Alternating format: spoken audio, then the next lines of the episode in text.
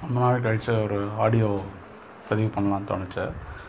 எல்லோரும் கொரோனாவில் இந்த செல்ஃப் குவாரண்டைன் அப்படின்னு சொல்லப்படுற தற்சிறை, இந்த தற்சிறைங்கிற வார்த்தை ஜெயமோகன் அவரோட வலைப்பதிவில் எழுதியிருந்தார், ரொம்ப பிடிச்சிருந்தது, அதான் அதை உபயோகப்படுத்துகிறேன். செல்ஃப் குவாரண்டைன் மோடில் இருக்கும்போது அதை பற்றின ஒரு பதிவு தான் இது. அது இப் ஜென்ரலாகவே இப்போ நீங்கள் பொதுவாக பார்க்க முடியும். அதாவது ஒரு பக்கம் வந்து மேனுஃபேக்சரிங், ப்ரொடக்ஷன் இந்த மாதிரியான தொழில்கள்லாம் வந்து சுத்தமாக நின்று இருந்தாலும் ஒருத்தர் ஒருத்தர் பார்த்துக்காம இன் இணையம் வழியாக செயல்படக்கூடிய மென்பொருள் நிறுவனங்கள், அதுக்கப்புறம் வந்து மென் இணைய பத்திரிகைகள், இவங்கள்லாம் வந்து ஏதோ ஒரு விதத்தில் சுறுசுறுப்பாக இயங்கிட்டு தான் இருக்காங்க. அவங்க தரப்படுற அவங்க தர செய்தியோட நம்பகத்தன்மை, அதோட அவசரம், இதெல்லாம் வந்து கேள்விக்குட்படுத்தப்பட்டதாக இருந்தாலுமே அவங்கக்கிட்டேருந்து கண்டென்ட் வந்து ப்ரொடியூஸ் ஆகிட்டு தான் இருக்குது. இப்போது அதை பத் அதை அதை மாதிரி ஒரு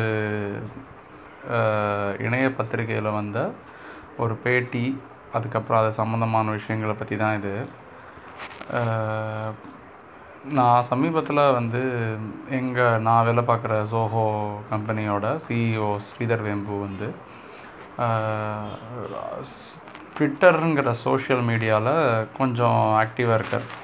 அதாவது எப்போலேருந்து நான் கவனிக்கிறேன் அப்படின்னா, பிப்ரவரி மாதம் அவர் வந்து ஒரு ஆர்எஸ்எஸ் வந்து ஏற்பாடு பண்ணின ஒரு விழா, ஒரு மீட்டிங், அதில் வந்து அவர் வந்து சிறப்பு பேச்சாளர்களில் மூணு பேரில் ஒருத்தராக கலந்துக்கிட்டார். அது சம்மந்தமான அறிவிப்பு வந்து ஜனவரி முதல் வாரத்தில் வெளியாச்சு. ஜனவரி மாதம் எட்டாம் தேதியோ இல்லை ஆறாம் தேதி இந்த முதல் திங்கக்கிழமை, அது அப்போ வந்து இது ட்விட்டரில் ஒரு ஒரு சர்ச்சை வந்தது. அதாவது ஆர்எஸ்எஸ் மாதிரி ஒரு மத அமைப்பு ஏற்பாடு பண்ணுற ஒரு கூட்டத்தில் ஸ்ரீதர் வேம்பு மாதிரி ஒரு ரெஸ்பெக்டபிள் கம்பெனியோட கம் தலைவர் கலந்துக்கலாமா அப்படிங்கிறது, அது வந்து ஒரு சர்ச்சை. அது வந்து க க அது யாரால் துவங்கப்பட்டதுன்னா, இணையத்தில் ட்விட்டரில் இருக்கிற சில இடதுசாரி பத்திரிகையாளர்கள் ப்ளஸ் முற்போக்குகளாக காட்டிக்கிறவங்க, அது பெரும்பாலும் வந்து முகமலிகள் நிறைய பேர் வந்து அதை ப்ரமோட் பண்ணாங்க அந்த இதை. ஆனால் அது என்னென்னா, திங்கள் டு வியாழன் இந்த நாலு நாளில் ஓடி அதுக்கப்புறம் அடுத்த அந்த வாரத்தில் அதை ஓஞ்சு போச்சு. அடுத்த வாரம் வேறு ஒரு விஷயத்த ஆரம்பிச்சிருச்சு.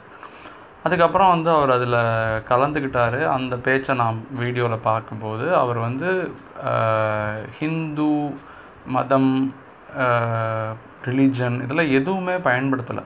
அவரோட பேச்சுங்கிறது எப்படி வந்து இந்திய இளைஞர்கள் கிராமத்திலேருந்து அவங்களோட கடமைகள் ரொம்ப பெருசாக இருக்குது அப்படிங்கிறத வந்து எம்ஃபசைஸ் பண்ணுறதாக தான் இருந்தது. ஸோ இது வந்து ஒரு பக்கம். ஆனால் இந்த சம்பவத்துக்கு அப்புறம் அவரோட ட்வீட்ஸ் வந்து ரொம்ப கொஞ்சம் ஜாஸ்தியாக இருக்குது. அதாவது அவரை க கவனமாக கவனிக்கிறவங்களுக்கு அது குறிப்பிட்டு சொல்ல முடியும். அதாவது ஒரு அதுக்கு முன்னாடி ஒரு வாரத்துக்கு ஒரு ட்வீட் போட்டாலே அபூர்வம். ஜென்ரலாக அவர் இந்த மாதிரியான அரசியல் சர்ச்சைகள்லாம் டோட்டலாக சிக்காத மனுஷன். எப்படி வந்து ஒரு டெண்டுல்கரோ இல்லை ரஹ்மானோ இல்லை விஸ்வநாதன் ஆனந்தோ அவங்களோட தொழிலை மட்டுமே கவனிக்கிற மாதிரி, அது வரைக்கும் வந்து ஸ்ரீதரும் வந்து ஸோஹோவை தாண்டி பெருசாக எதுவும் கருத்து சொன்னதில்லை. இத்தனைக்கும் எத்தனையோ சிஎஸ்ஐஆர் எனப்படும் சோஷியல் ஆக்டிவிட்டீஸில் வந்து ஸோஹோ வந்து பங்கெடுத்துட்டு இருந்தாலும் ஸ்ரீதர் வேம்பு தன்னோட சோஷியல் மீடியா ஹேண்டில் வழியாக எதுவுமே அதை பற்றி பேசினது, எதுவுமே வேறு எந்த விஷயத்தையும் பேசினதில்லை. ஸோஹோ சாஃப்ட்வேர், க்ளவுடு இந்த மாதிரி விஷயங்கள், டெக்னிக்கல் விஷயங்கள் தான் பேசினார், தன்னோட ஒப்பீனியன்ஸை பேசினதில்லை. பட் சமீபமாக ஒரு ரெண்டு மாதமாக வந்து அவருடைய ஒப்பீனியன்ஸ் அவர் அதாவது ஆனால் இது எல்லாமே அவர் முன்வைக்கிறது எல்லாமே ஸோஹோ கம்பெனியோட ஊழியர்களுக்கு அது புதுசாக இருக்காது. அவர் ஜென்ரலாக சொல்கிறது வந்து அர்பனைசேஷனோட பிரச்சனைகள், அதுக்கப்புறம் கடன் கடன் கடன் அப்படின்னு சொல்லி இப்போ நம்ம கடன் வாங்குறது, கடன் வாங்குறதுங்கிறது நம்ம இன் தனிப்ப தனி ஒரு மனுஷன் லெவல்லேருந்து அரசாங்கங்கள், நிறுவனங்கள் இதெல்லாம் வந்து கண்ணாப்பினான கடன் வாங்குறது, அதுக்கேற்ற மாதிரி நோட் அச்சடிக்கிறது அரசாங்கமே, அதுக்கு ஒரு பே அர்த்தமே எல்லாம் போயிட்டுருக்குறது. இந்த மாதிரி விஷயங்கள் வந்து பதினஞ்சு வருஷத்துக்கு மேலே அவர் வந்து எங்களோட இன்ட்ராநெட் பிளாகில் வந்து எழுதிட்டு தான் இருக்கார். ஸோ இது சம்மந்தமான விஷயங்களை தான் இப்போ அவர் முன்வைக்கிறார், தைரியமாக முன்வைக்கிறாருன்னு சொல்லலாம். ஸோ இது சம்மந்தமாக அவர் வந்து இந்த கொரோனாவும் வந்து இந்த கொரோனா பிரச்சனைக்குமே வந்து ஸோஹோ நிறுவனம் வந்து கிட்டத்தட்ட மார்ச் நாலாம் தேதியே எங்களுக்கு வந்து ஒர்க் ஃப்ரம் ஹோம் கொடுத்துட்டாங்க. அதுக்கும் இருபது நாள் முன்னாடி பிப்ரவரி பதினஞ்சு வாக்கிலேயே இன்டர்நெட் இன்ட்ராநெட் பிளாகில் ஒரு போஸ்ட் போட்டாங்க. இந்த மாதிரி இது ஒரு பெரிய பிரச்சனையாக உருவெடுக்கும்னு நான் கெஸ் பண்ணுறேன். அவர் கெஸ் பண்ணுறேன்னு சொன்னது வந்து ஒரு ஜோசியமாக இல்லை, இதோட சயின்டிஃபிக் கால்குலேஷன்ஸை பேஸ் பண்ணி தான். ஸோ இது வந்து நம்ம ஒர்க் ஃப்ரம் ஹோம்க்கு ரெடியாக இருக்கணும் அப்படின்னு சொல்லி ஸ்ரீதர் ஒரு போஸ்ட் போட்டிருந்தார். ஸோ பிப்ரவரி ஃபிஃப்டீன்த் அன்றைக்கி நான் சொல்கிறது, பிப்ரவரி மார்ச் ஒன்றாந்தேதி இன்னொரு போஸ்ட்டு, அப்புறம் மார்ச் ஃபோர்த் அன்றைக்கி எங்களுக்கு சட்டுன்னு கொடுத்துட்டாங்க. அது ஒரு பக்கம். ஸோ அவர் வந்து வெளியில் ட்விட்டரில் இதை பற்றி எழுதும்போது பாலாஜி ஸ்ரீனிவாசன் அப்படின்னு ஒருத்தர் அவரை வந்து தேங்க் பண்ணி எழுதியிருந்தார். தேங்க்யூ பாலாஜி, உங்களோட இன்சைட்ஸ்னால் எங்களை மாதிரியான நிறுவனங்கள்லாம் வந்து ரொம்பவே பயனடைஞ்சிருக்கோம், அதுக்கு ரொம்ப நன்றி அப்படின்னு சொல்லி. இது வந்து எனக்கு அவர் அதாவது பொதுவாகவே வந்து நம்ம மதிக்கிறவங்க, நமக்கு இன்ஸ்பிரேஷனாக இருக்கிறவங்க ஒருத்தரை பற்றி சொல்லும் போதோ இல்லை ஒரு புத்தகத்தை பற்றி சொல்லும் போதோ இல்லை ஒரு திரைப்படத்தை குறிப்பிட்றாங்கன்னா நமக்கு அது பார்க்க தோணும் இல்லையா, ஆர்வம் இருக்கும் இல்லையா. அதனால் நான் வந்து அந்த பாலாஜி ஸ்ரீனிவாசன் அப்படிங்கிற அவரோட ட்விட்டர் பக்கத்தை போய் பார்க்கும்போது அவர் ஆக்சுவலி வயசு வந்து ரொம்ப சின்னவர், முப்பத்தி மூணு முப்பத்தி நாலு வயசு தான் அவர். ஸ்ரீதர் இஸ் அரவுண்ட் ஃபிஃப்டி அவர். ஸோ எனக்கு ரொம்ப ஆச்சரியமாக இருந்தது. இவர் பொதுவாக ஸ்ரீதர் வந்து நாங்கள் எங்கள் ஸோஹோ நிறுவனத்தோட ஊழியர்கள்லாம் வந்து அவரை கொஞ்சம் அண்ணாந்து தான் பார்க்குறோம். ஏன்னா வந்து எங்களோடையும் பழகிறாரு, ஆனால் அவரோட நாலேஜுங்கிறது ரொம்ப அது ஒரு கிளாஸ் அப்பார்ட் அப்படிங்கிறது தெரியுது. ஸோ அவரே அண்ணாந்து பார்க்குற ஒரு ஆளாக இவர் இருக்கார் அப்படின்னடா அப்படின்னு பார்த்தா அவர் உண்மையிலே வந்து அந்தளவுக்கு பெரிய மனுஷனாக தான் இருக்கார். முப்பத்தஞ்சு வயசுக்குள்ளேயே வந்து எம்ஐடியில் வந்து ப்ரொஃபஸராக இருந்திருக்காரு. அப்புறம் வந்து அவரோட இன்சைட்ஸ்லாம் ட்விட்டரில் நிறைய ஷேர் பண்ணியிருக்காரு. பார்த்தா ரொம்பவே முக்கியமானதாக தான் இருக்குது.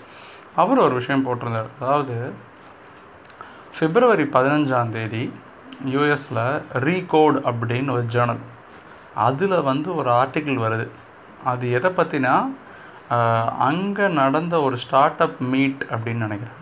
ஸ்டார்ட் அப் மீட்டில் ஒரு கம்பெனி அங்கே கம்பெனி ஒரு கன்சல்டிங்காக வந்து அவங்க ரிசப்ஷன் டோர்லேயே வந்து ஒரு போர்டு வச்சுருக்காங்க, தயவு செஞ்சு நீங்கள் இங்கே இந்த மீட்டிங்க்கு வர்றவங்க பெரும்பாலும் கை குலுக்காதீங்க. இது ஏன் நாங்கள் சொல்கிறோன்னா கொரோனா வைரஸ் வந்து உலகம் பூரா பரவிக்கிட்டு இருக்கு, அதனால் இது வந்து பரவுறதுக்கான வாய்ப்புகள் ஜாஸ்தியாக இருக்குது. அதனால் வந்து கொஞ்சம் ஹேண்ட் ஹேண்ட்ஷேக் பண்ணுறத தவிர்க்கவும் அப்படின்னு இப்போ நம்ம சோஷியல் டிஸ்டன்சிங் சொல்கிறத ஒரு கோடிட்டு காட்டியிருக்காங்க அந்த அனௌன்ஸ்மெண்ட்டில். இது வந்து அந்த ரீகோடுங்கிற பத்திரிக்கை வந்து இதை ஒரு ஆரம்பமாக வச்சு ஒரு பெரிய ஒரு ஆர்டிக்கிள் எழுதியிருக்காங்க. அதில் பெரும்பாலும் அந்த ஆர்டிக்கிளில் தென் தென்படுற தொனிங்கிறது என்னென்னா ஒரு கிண்டல் தான். அதாவது ஏய் என்னடா ஒரு கை குலுக்கல்னால ஒரு விஷயம் பரவும், அது பெரிய பிரச்சனையாகுமா என்னடா அப்படிங்கிற மாதிரி இருக்குது. நான் இந்த ஆடியோவை கூட ஷேர் பண்ணும்போது அந்த நான் சொல்கிற அவரோட ட்விட்டர் பேஜ் இந்த ஆர்டிக்கிள் அதை ஷேர் பண்ணுறேன். அதில் பார்த்தா நமக்கு தெரியும், அதாவது உண்மைகளை முன்வைக்கிற மாதிரி தெரிஞ்சாலும் பெரும்பாலும் அந்த கட்டுரை எழுதப்பட்ட தொனிங்கிறது என்னவாக இருக்குன்னா இதெல்லாம் வந்து ஒன்று அரசாங்கத்துக்கு முன்னாடியே நீங்கள் உங்களுக்கு என்ன தெரியும் இதெல்லாம் அப்படிங்கிற மாதிரி ஒரு ஒரு நக்கல் அடிக்கிற துணியாக தான் இருக்குது. இதுக்கு வந்து பாலாஜி ஸ்ரீனிவாசன் ஒரு மறுப்பு சொல்லியிருக்காரு, அதாவது இதில் உங்களுக்கு இதில் ஒரு முக்கியமான வித்தியாசம் புரியலை, இது வந்து எக்ஸ்போனன்ஷியல் க்ரோத் அப்படிங்கிற ஒரு விஷயம் இருக்குது இதில். அதாவது நம்ம இப்போ பேசுகிறோம் இல்லையா, stage one stage two stage three stage ஒன்னில் டூ வரைக்கும் ஒரு கண்ட்ரியால் ஓரளவுக்கு அதை கண்ட்ரோலில் வச்சுருக்க முடியும், ஸ்டேஜ் த்ரீங்கிறது போயிட்டால் ரொம்ப கஷ்டம்னா. இதை வந்து அவர் அப்போவே சொல்லியிருக்காரு. எப்போன்னா பிப்ரவரி பதினஞ்சு நம்ம ஒன்று கவனத்தில் வச்சுக்கணும், மார்ச் இருபத்தி ரெண்டாம் தேதி தான் நம்ம first first lock out announce பண்ணுறோம். அதுக்கு ஒன்றரை மாதம் முன்னாடியே அது நடந்திருக்கு. என்னோடய அனுமானம் என்னென்னா இந்த அளவுக்கு இவர் சீரியஸாக எழுதியிருந்தது எங்கள் நிறுவன தலைவர் ஸ்ரீதரை ஏதோ ஒரு விதத்தில் வந்து அவர் அல அலர்ட் ஆகிருக்கணும். அதை வச்சு தான் எங்களுக்கும் வந்து முன்னாடியே சொல்லி அதுக்கப்புறம் உடனே ஒர்க் ஃப்ரம் ஹோமும் கொடுத்துருக்காங்க. அவன் இன்னும் இன்னும் சில நுணுக்கமான கட்டுரைகள் எழுதப்பட்ட விஷயம் என்னென்னா இந்திய அரசாங்கமே கூட மார்ச் இருபத்தி ரெண்டாம் தேதி தன்னோட விமான எல்லைகளை வந்து விமான நிலைய எல்லைகளை மூடினது பிப்ரவரி பதினஞ்சாம் தேதி பண்ணியிருந்தாங்கன்னா இன்னும் ரொம்ப ரொம்ப ரொம்ப நம்ம வந்து சுதாரிச்சிருக்கலாம், ரொம்பவே நம்மளால் வந்து கண்ட்ரோல் பண்ணியிருக்க முடியுங்கிறது. பட் ஓகே, நம்ம இந்திய இந்திய அரசாங்கம் எவ்வளவோ விதத்தில் அதை வந்து எஃபெக்டிவாக கண்ட்ரோல் பண்ணியிருக்குங்கிறது எந்த வித மாற்று கருத்தும் இல்லை, சொல்ல வந்த விஷயமும் அது இல்லை. ஸோ அவர் வந்து இந்த மாதிரி சொல்லியிருக்காரு இது வந்து முக்கியம் அப்படின்னு சொல்லி. ஆனால் அவங்க வந்து இதை வந்து ஒரு சிறுபிள்ளை விளையாட்டாக தான் அவருக்குள்ள சண்டை போட்டிருக்காங்க ட்விட்டரில், வந்து இது ஒரு பெரிய சர்ச்சையாக ஓடி இருக்குது. அவர் பெருசாக இதில் ஒன்றும் அழட்டிக்கல, ஏன்னா அவருக்கு தெரியுது. அதாவது வந்து பொதுவாக வந்து இதை பற்றி பின்னால் அவர் இப்போ ரீசெண்டாக மார்ச் தேர்ட் வீக் ஃபோர்த் வீக்கில் பேசும்போது பொதுவாகவே அரசு அரசியல்வாதிகள் நிருபர்கள் இவங்கள்லாம் வந்து இந்த மாதிரி நுணுக்கமான விஷயங்கள் அறிவியல் பூர்வமான விஷயங்கள் புள்ளி விவரங்கள் இது எல்லாத்தையும் வந்து ஒரு இலக்காரத்தோடு தான் பார்க்குறாங்க. அவங்களுக்கு வந்து இதை பற்றி ஒன்றும் புரியறதில்லை, அந்த அது புரியறதில்லைங்கிறதே ஒத்துக்காமல் தான் இருக்காங்கன்னு. இது வந்து எனக்கு ஒரு பெரிய ஒரு திறப்பை உண்டு பண்ணுது. அதாவது நம்ம குடும்பத்தில் நீங்கள் நண்பர்கள் வட்டாரத்தில் அலுவலக சக ஊழியர்கள் இவர்களை ப பேசும்போதெல்லாம் நமக்கு தெரியும். அதாவது யார் வந்து ரொம்ப நுணுக்கமாக பேசுகிறாங்களோ அவங்கள நம்ம ஏதோ ஒரு விதத்தில் வந்து அவங்க அவங்க நம்மளை அஃபெண்ட் பண்ணுறாங்க. அதாவது ஆக்சுவலி பார்த்தா ஒவ்வொன்றையும் நுணுக்கமாக பார்க்கணும். எவ்வளோ சீக்கிரம் ஒவ்வொன்றையும் நுணுக்கமாக பார்க்க ஆரம்பிக்கிறோமோ அது வந்து நல்லது நமக்கு, ஏன்னா அதோட பிரச்சனைகள் முன்னாடியே தெரியும். இப்போ உதாரணமாக இருபது செகண்ட் எல்லோரும் கை கழுவணும்னு சொல்லும்போது எல்லோரும் அந்த இருபது செகண்டுக்கும் தண்ணியை திறந்து விடக்கூடாதுன்னு முதல்லையே சொல்லியிருந்தாங்கன்னா அவ்வளவு தூரம் தண்ணி வேஸ்ட் ஆகிறத தடுத்துருக்க முடியும். இது ஒரு நுணுக்கம். ஆனால் இது ஒருத்தன் சொல்லும்போது நமக்கு ஒரு அவஸ்தை வருது. நம்ம ஏதோ ஒரு விதத்தில் அவன் நம்மளை நம்மளை வந்து சேலஞ்ச் பண்ணுறான், நான் அவனோட அதிகம் தெரிஞ்சிருக்கேன். ஸோ அந்த மாதிரி ஆட்களை வந்து நம்ம ஜீக்ஸு நர்ட்ஸு பழம் அந்த மாதிரி சொல்லி we somehow avoid them and we sideline them. And இதில் என்னென்னா இது சம்மந்தமாக வெளிவந்த ப்ளூம்பர்க் ஆர்டிக்கல் ஒன்றில் வந்து பில்கேட்ஸ் ஏன் இந்த கொரோனா வைரஸை பார்த்து ரொம்ப பயப்படுறாரு அப்படின்னு சொல்லி தலைப்பிடப்பட்ட ஒரு கட்டுரை. அதில் வந்து ரெண்டு விதமாக பிரிக்கிறாங்க மக்களை, க்ரோத்தர்ஸ் பேஸ் ரேட்டர்ஸ் அப்படின்னு. இதில் அந்த க்ரோத்தர்ஸுங்கிறவங்க தான் வந்து இந்த எக்ஸ்பொனென்ஷியல் க்ரோத்தை வந்து முன்னாடியே யூகிக்கக்கூடிய ஆட்கள். அண்ட் அதுக்கு சம் அது அதை அதை பேஸாக வச்சு தான் நம்ம வந்து இப்போ செயல்படணும்னு எம்ஃபசைஸ் பண்ணுற ஆட்கள். பேஸ் ரேட்டர்ஸுங்கிறவங்க யாருன்னா எல்லாத்த விஷயம் எல்லாத்த மாதிரியும் இதையும் ஒரு அரை மயக்க நிலையிலேயே அணுகிறவங்க. அதாவது இது பெரும்பாலும் வந்து இந்த பேஸ் ரேட்டர்ஸ் இவங்க யாராக இருக்காங்கன்னா நிருபர்கள் அரசியல்வாதிகள் மாதிரி ஆட்கள் அரசு அதிகாரிகள். இவங்களோட முதல் கேள்வி என்னவாக இருக்குன்னா இந்த கொரோனா வைரஸ் பற்றி ஒவ்வொருத்தரும் எக்ஸ்பொனென்ஷியல் க்ரோத் பற்றிலாம் அலர்ட் அடிக்கும்போது இதுக்கு முன்னாடி இது வந்திருக்கா அப்படிங்கிறாங்க. இதுக்கு முன்னாடி இப்படி உண்மையிலேயே வந்திருக்கான்னு பார்த்தா வந்திருக்கு. ஆயிரத்தி nine nineteen eighteen Spain flu வந்திருக்கு. இதில் என்னென்னா பல வாட்ஸ்அப் ஃபார்வர்டில் வந்த மாதிரி seventeen twenty eighteen twenty nineteen twenty two thousand டுவெண்ட்டிங்கிறது ஒரு அதில் ஒவ்வொரு நாலு ஒவ்வொரு நூற்றாண்டுக்கும் ஒவ்வொரு கொள்ளை நோய் வந்திருக்குங்கிறது தப்பான இது பரப்புரை. அது ஒவ்வொன்றுமே வேறு வேறு வருஷம் தேர்ட்டீன் எயிட்டீன் ஒன்று ஸ்பெயின் ஸ்பெ ஸ்பெயின் ஃப்ளூ வந்து நைன்டீன் எயிட்டீன் தான் நைன்டீன் டுவெண்ட்டி இல்லை அந்த மாதிரி. அது இல்லைன்னா நமக்கு ஒரு அந்த டுவெண்ட்டி டுவெண்ட்டின்னு சொல்லும்போது ஒரு ஒரு கவர்ச்சி அலங்காரமாக இருக்குங்கிறதுனால. ஸோ அவங்க கேட்குறது இந்த இதுக்கு முன்னாடி வந்திருக்கான்னு கேட்டால் இதுக்கு ரெண்டு எக்ஸாம்பிள் இருக்குது. ஒன்று நைன்டீன் டுவெண்ட்டியில் வந்த ஸ்பெயின் ஃப்ளூ நூறு நூறு வருஷம் ஆகி போச்சு. ஸோ இதை பற்றி யார் அப்போ இருந்தவங்க யாருமே இப்போ உயிரோடு இருந்திருக்க மாட்டாங்க. அண்ட் அப்போ இருந்த அட்லீஸ்ட் அப்போ இதை பற்றி ஞாபகம் இருக்கவங்க இப்போ உயிரோடு இருக்க மாட்டாங்க. இன்னொன்று வந்து நைன்டீன் ஃபிஃப்டி எயிட்டில் இந்த மாதிரி ஏதோ ஒரு கொள்ளை நோய் வந்திருக்கு, எந்த இடம் ஞாபகம் இல்லை எனக்கு. இதெல்லாமே அந்த ஆர்டிக்கிள் இருக்குது. ஸோ இந்த ரெண்டுமே வந்து ரொம்ப டிஸ்டன்ட் பாஸ்ட்டுங்கிறதுனால இதை பற்றின ஞாபகம் அவங்களுக்கு உரைக்கிற மாதிரி வி சொல்கிறதுக்கு விவிட்டாக ஞாபகம் வச்சு அதை பேசுகிறவங்க கம்மியாக இருந்திருப்பாங்க. ஸோ என்ன ஆகுன்னா பொதுவாக வந்து அவங்களுக்கு வந்து இதெல்லாம் ஒரு பெரிய விஷயம் இல்லை, எல்லோரும் ஓவராக பயப்படுறாங்க அப்படிங்கிற ஒரு மனநிலையில் தான் இருக்காங்க. இதில் அவர் அந்த கட்டுரை எழுதின அந்த ப்ளூம்பர்க் நிருபர் என்ன சொல்கிறாருன்னா பெரும்பாலான நம்ம உலக பிரச்சனைகள் உலகம் பேசுகிற விஷயங்கள் எல்லாமே பேஸ் ரேட்டர்ஸ் அளவுக்கு யோசித்தா போகிறோம். அது நம்ம எல்லாத்தையும் க்ரோத்தர்ஸ் அளவுக்கு யோசிக்க வேண்டாம். ஆனால் கொரோனா வைரஸ் மாதிரி ஒரு அன் அசாதாரண சுச்சுவேஷன் ரேராக இருந்தாலும் அந்த சமயத்தில் நம்ம க்ரோத்தர்ஸ்க்கு காது கொடுக்கணும்.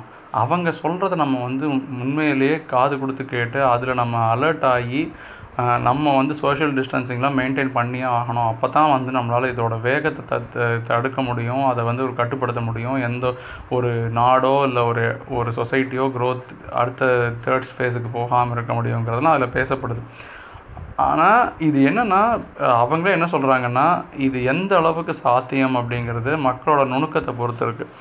நீங்கள் பொதுவாகவே நம்ம பார்க்க முடியும், அதாவது நுணுக்கம் அப்படிங்கிறது நமக்கு வந்து ஒரு பெரிய ஒரு சேலஞ்சு தான். இப்போ உதாரணமாக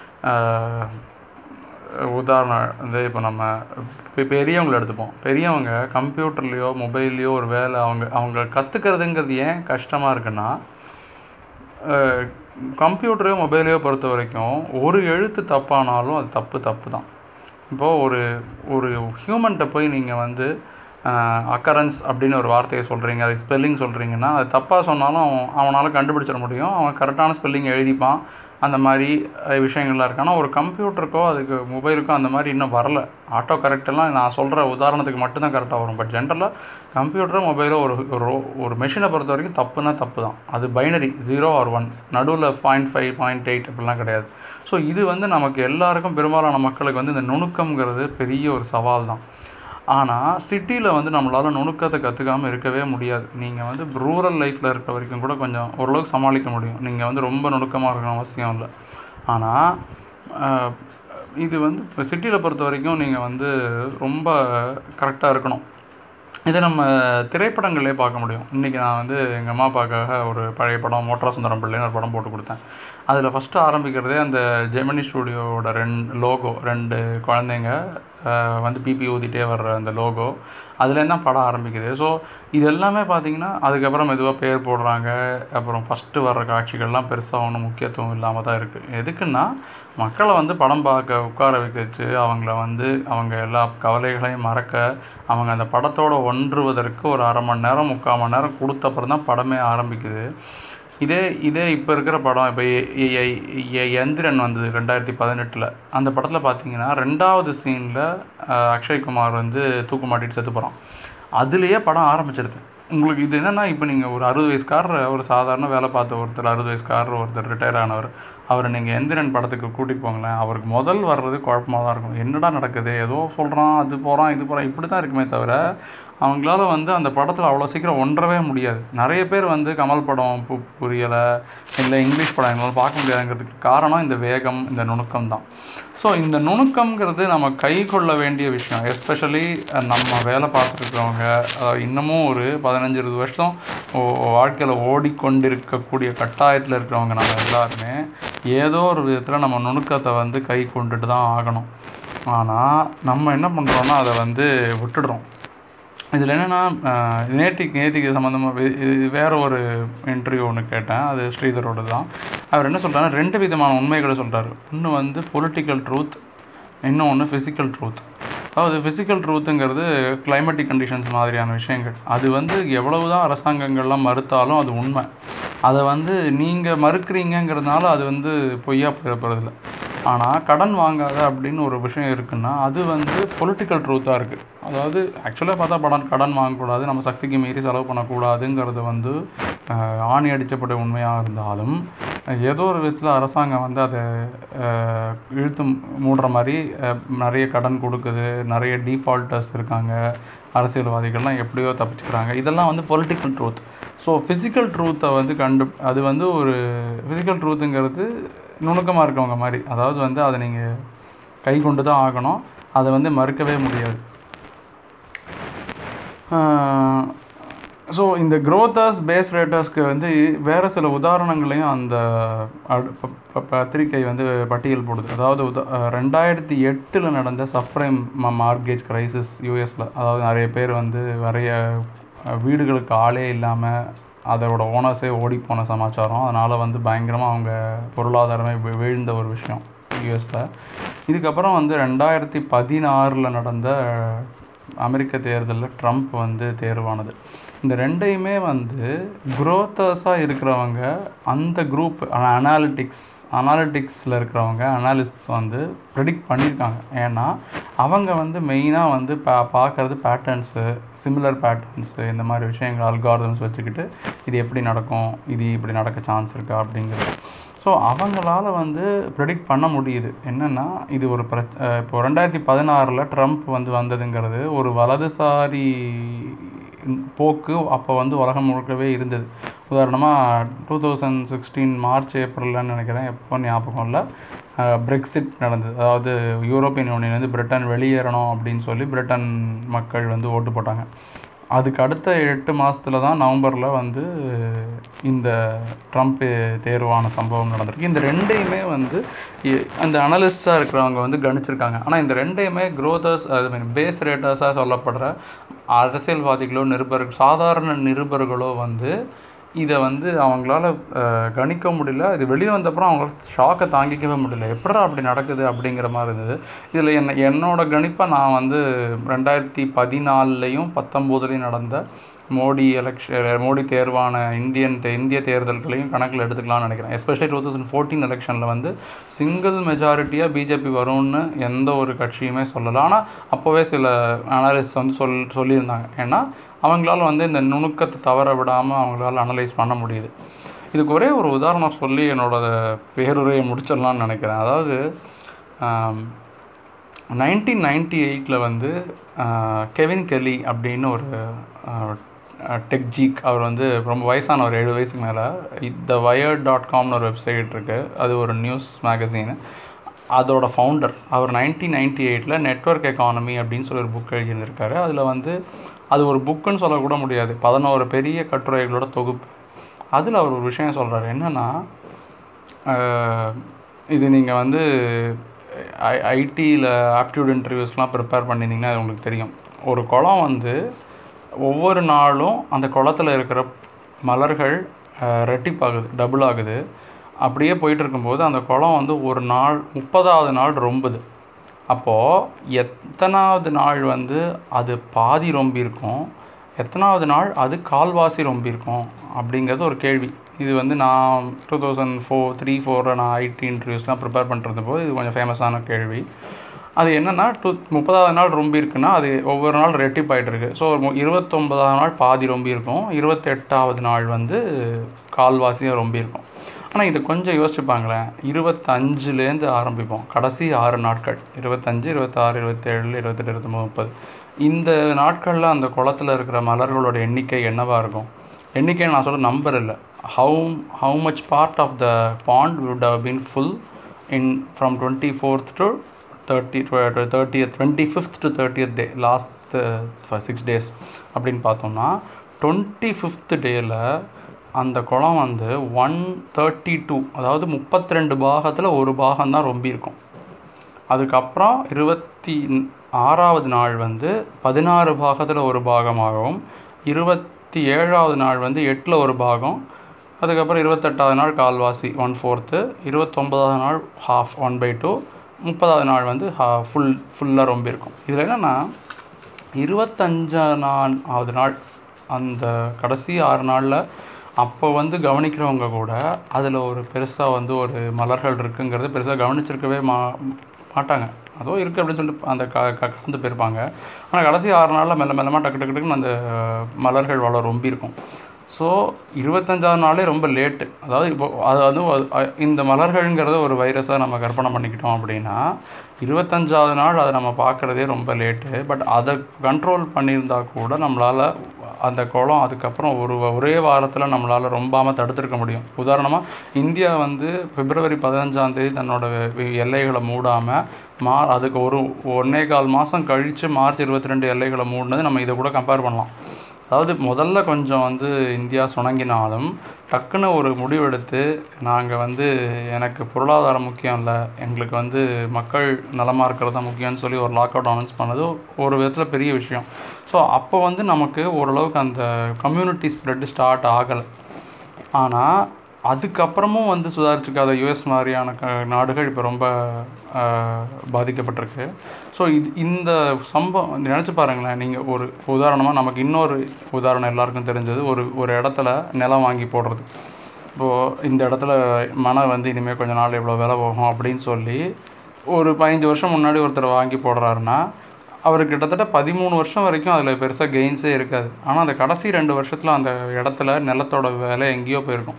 ஸோ அந்த பதிமூணாவது இல்லை பன்னெண்டாவது வருஷம் அந்த நிலத்தை வாங்குறவங்க கூட ஓரளவுக்கு லாபம் பார்க்க முடியும்.